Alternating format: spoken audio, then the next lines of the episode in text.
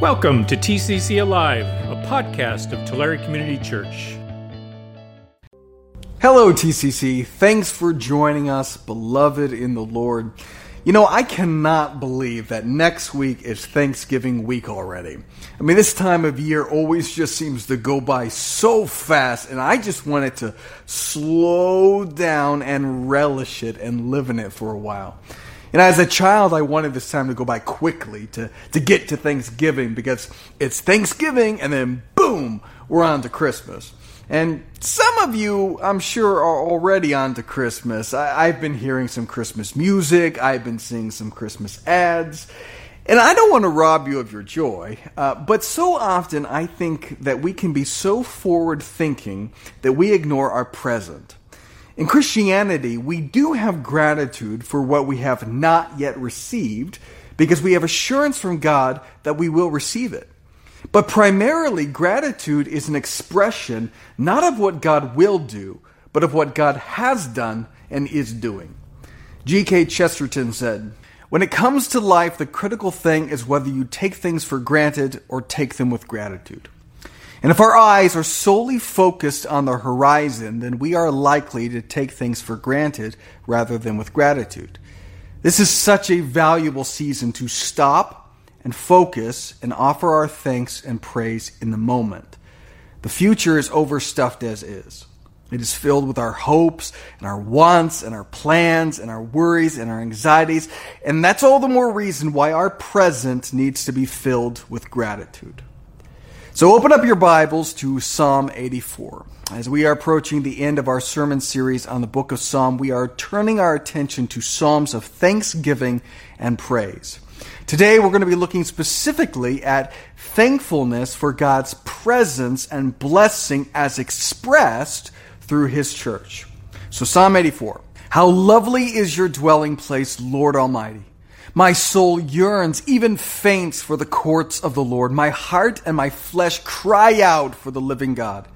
Even the sparrow has found a home, and the swallow a nest for herself, where she may have her young, a place near your altar, Lord Almighty, my King and my God. Blessed are those who dwell in your house. They are ever praising you. Blessed are those whose strength is in you, whose hearts are set on pilgrimage as they pass through the valley of Baca. They make it a place of springs. The autumn rains also cover it with pools. They go from strength to strength till each appears before God in Zion. Hear my prayer, Lord God Almighty. Listen to me, God of Jacob. Look on our shield, O God. Look with favor on your anointed one. Better is one day in your courts than a thousand elsewhere. I would rather be a doorkeeper in the house of my God than dwell in the tents of the wicked. For the Lord God is a sun and shield. The Lord bestows favor and honor. No good thing does he withhold from those whose walk is blameless. Lord Almighty, blessed is the one who trusts in you. How lovely is your dwelling place! My soul yearns, even faints for the courts of the Lord. Do you like architecture? Have you ever been blown away by a building, just its, its beauty or grandeur or engineering? My, my sister lived in New York City for many years, and, and she would sometimes express annoyance at the tourists who would oftentimes stand in the middle of the street just looking up and gawking at the skyscrapers. And my sister's like, Yes, they're tall, get out of the way. Uh, but a lot of places don't have skyscrapers, and they are engineering marvels, and some of them are quite beautiful. And I remember when the fires broke out at the Notre Dame Cathedral, people were crying. And not just because of the historical significance, but also because of the beauty of the thing itself. This beautiful building was going up in flames. It's possible for us to marvel and love and even swoon over buildings, but that's not what's really going on here in Psalm 84. The temple that they're talking about is grand, it's imposing, it's marvelous, it's costly, it's beautiful, but that's not what they're talking about. In the musical My Fair Lady, there's a song called On the Street Where You Live. And Pastor Ryan's going to sing it for us. no. Uh, listen to the lyrics. I have often walked down this street before. But the pavement always stayed beneath my feet before. All at once am I several stories high, knowing I'm on the street where you live. Are there lilac trees in the heart of town? Can you hear a lark in any other part of town? Does enchantment pour out of every door? No, it's just on the street where you live. And oh, the towering feeling just to know somehow you are near. The overpowering feeling that any second you may suddenly appear. People stop and stare, they don't bother me. For there's nowhere else on earth that I would rather be. Let the time go by, I won't care if I can be here on the street where you live. That's really the essence of Psalm 84. It's not about the street, it's about who lives on the street. It's not about the temple. It's not about the building. It's about who dwells in the temple. My heart and my flesh cry out for the living God, for the living God. The loveliness of the dwelling place is not the gold or the stone or the architecture. No, the loveliness of the dwelling place is about who dwells there. God's real presence resided in the temple, in the Holy of Holies. When the temple is first dedicated, it says this in Second Chronicles. When Solomon finished praying, fire came down from heaven and consumed the burnt offering and the sacrifices, and the glory of the Lord filled the temple. The priests could not enter the temple of the Lord because the glory of the Lord filled it. When all the Israelites saw the fire coming down and the glory of the Lord above the temple, they knelt on the pavement with their faces to the ground and they worshiped and gave thanks to the Lord, saying, He is good, His love endures forever. And God says this. I have chosen and consecrated this temple so that my name may be there forever. My eyes and my heart will always be there. Now that's actually conditional. God clarifies that in verse 19. But if you turn away and forsake the decrees and commands I have given you, and go off to serve other gods and worship them, then I will uproot Israel from my land which I have given them, and will reject this temple I have consecrated for my name. I will make it a byword and an object of ridicule among all peoples. This temple will become a heap of rubble. All who pass by will be appalled and say, Why has the Lord done such a thing to this land and to this temple? People will answer, Because they have forsaken the Lord, the God of their ancestors, who brought them out of Egypt, and have embraced other gods, worshiping and serving them. That is why he brought all this disaster on them. See, the temple is an expression of a relationship. The glory of the temple is the presence of God. That's why the psalmists love it. God's presence, that God is entering into relationship with man. Blessed are those who dwell in your house. Why? Because they are ever praising you. Blessed are those whose strength is in you, whose hearts are set on pilgrimage. The temple was in Jerusalem, but not everyone lives in Jerusalem. So they had to travel they had to travel to get to God's presence. Now, obviously, God is omnipresent. His spirit is everywhere, and He's always among us in some fashion. But here in human history, God chooses to uniquely display His glory and majesty and power and presence in the temple. So the picture that we have is a pilgrimage to God's presence. Now, thankfully, we don't have to travel anymore. The new covenant is superior to the old covenant. If we are in Christ, because of Jesus' atoning work on the cross, we are counted as holy, and so his spirit can dwell in us. And so collectively, we make up the temple, as it says in Ephesians. Consequently, you are no longer foreigners and strangers, but fellow citizens with God's people and also members of his household, built on the foundation of the apostles and prophets, with Christ Jesus himself as the chief cornerstone. In him, the whole building is joined together and rises to become a holy temple in the Lord.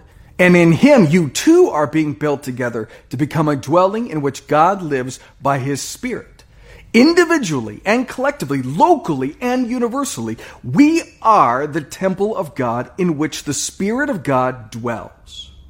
But we are still on a pilgrimage. We're still on a pilgrimage. Just as God was omnipresent, but more acutely present in the temple, God is present in us, but we are moving, we are traveling toward a deeper and deeper experience of God's presence. Here's where we're heading for Revelation chapter 21. I did not see a temple in the city because the Lord God Almighty and the Lamb are its temple. No temple. This is a deeper, richer, and even more real presence of God. And we will dwell there and praise God there, and our hearts ought to be set on that pilgrimage. Church is a little model of that pilgrimage, like traveling to the temple. We all gathered together like all the nations and all the peoples coming before God's throne to praise God and worship Him and give Him thanks and glory and honor and hear His words and experience His presence in a tangible way. That's so important on our pilgrimage.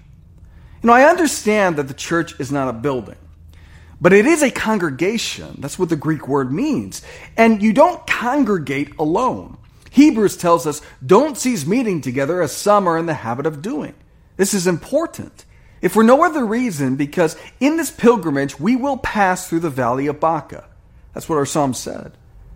And that can be translated as the valley of weeping or the valley of tears.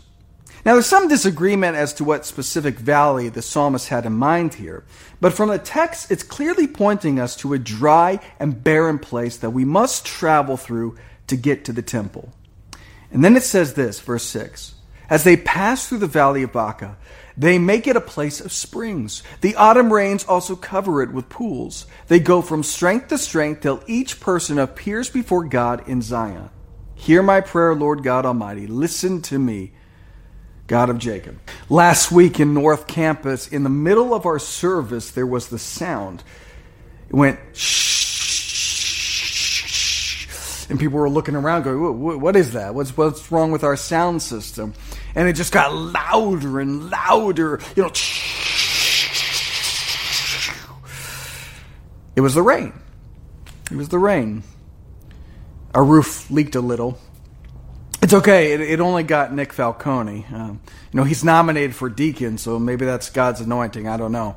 Uh, but I, I was thinking about that sound.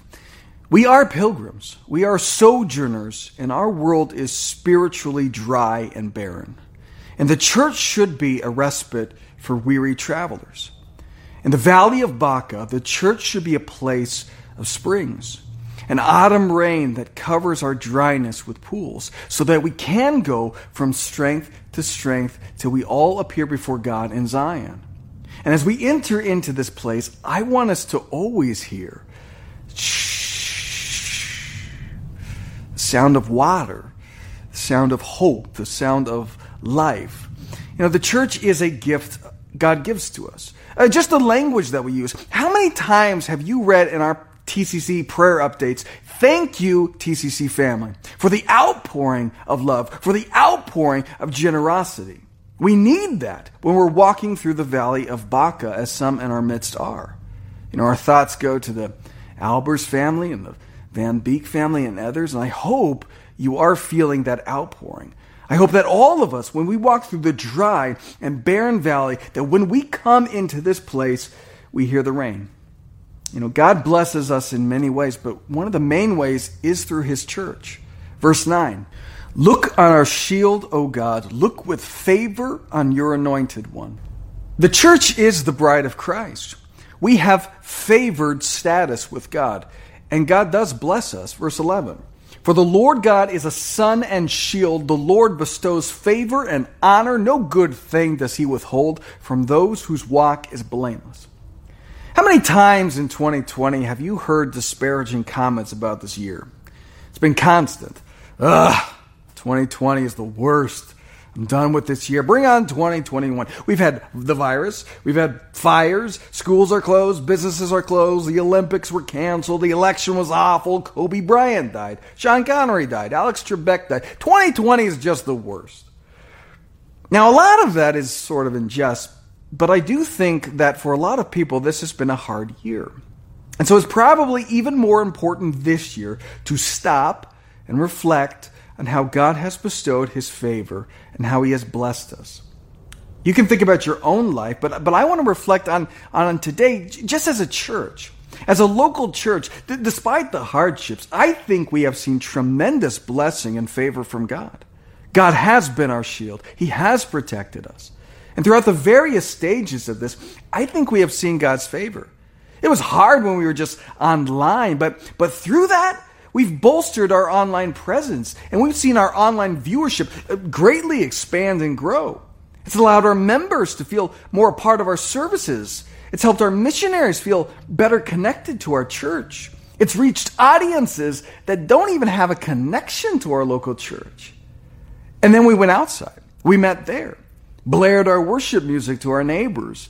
And we heard from so many of you that that was a great time and a real blessing. I, I can speak personally on that. You know, I loved our time out there. I, I didn't think I would. But to have all of us gathered together was great. And I was able to just sit out there in the audience.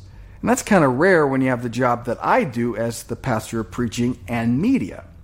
See, normally we have our two services, so we're rehearsing in one campus while the sermon is going on in another campus. And we got sound and slides and light and video streaming.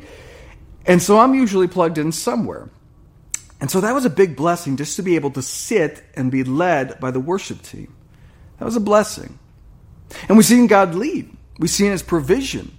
We were thinking one way, but God seemed to say, well, how about this?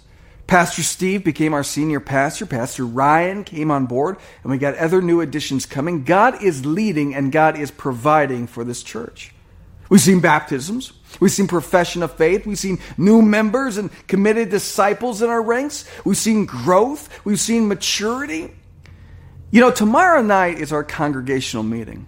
And there'll be some ministry updates and some mission and vision development and some budget talks and some nuts and bolts things. But what I really want us to walk away with when we come out of those meetings is an overwhelming sensation of man, has God been good to this church or what? Because I think He has been. I think we've experienced His blessing and His favor even in 2020. And the health of a church is so important because it's a crucial means by which people experience the presence of God. We want to truthfully declare better is one day in your courts than a thousand elsewhere. I would rather be a doorkeeper in the house of my God than dwell in the tents of the wicked. That's not a statement about a building. That's a statement about a person. That comes from experiencing the presence of God. That's a profession of love. It's love language. Let the time go by. I won't care if I can be here on the street where you live. We want TCC to be that for people. That our church is a means by which people come to experience God. That every Sunday we leave here knowing God better and loving Him more. Here's what church should look like Psalm 100. Shout for joy to the Lord, all the earth. Worship the Lord with gladness. Come before Him with joyful songs. That's what we did, isn't it? That's what we do every Sunday. We shout for joy to the Lord. We come before Him and worship Him with gladness and joyful songs. Well, thank you, worship team, for leading us into that so that we can experience the presence of God. What else do we do? Verse 3 Know that the Lord is God. It is He who made us, and we are His. We are His people, the sheep of His pasture. And that's what we do here to hear from God's word so that we know who God is and know who we are in light of him. Well, thank you, God, for your word and your proclamation so that we can experience your presence. And we enter his gates with thanksgiving and his courts with praise and give thanks to him and praise his name. Not because of the building, but because of who it is that dwells among us. For the Lord is good and his love endures forever. His faithfulness continues through all generations. All generations. We see that at TCC. And that's the other part of church that we experience the presence of God by and through one another. The temple and church is not the only means by which we experience God. Uh, God's Spirit as believers dwells in us. But in our psalm, it says this verse 11 For the Lord God is a sun, S U N, a sun. Quite the picture there. The sun it gives us light, gives us warmth, gives us life. There's no life without the sun. Revelation says, The city does not need the sun or the moon to shine on it, for the glory of God gives it light, and the Lamb is its lamp. That's where we're going. That's where we're heading on our pilgrimage to a world without darkness. Jesus tells his followers, You are the light of the world. Oh, our world is dark. Our world is dark. Yet we have light because God dwells in us, because we have His Spirit. But maybe our light isn't as great or as grand of a source of light as the sun. Maybe all we got is a candle or a flashlight. That doesn't really compare to the sun. We can grow. We can grow to become more like Jesus. Our light will grow too because of that. But that's not the only way to add light. As we all gather together, as we enter his gates, as we come into his courts, we bring all our light together and it shines forth and the shadows flee and even our small light becomes more like the sun in brilliance. And we can see God better. And that's what we want to do when we gather in God's house. We want to bring light to our darkness. We want to bring water to our dry valleys by experiencing the presence of God. And that's a good thing to be thankful for. Thanks for listening. If you want to know more about the ministries and mission of Tulare Community Church, visit us at tccalive.org.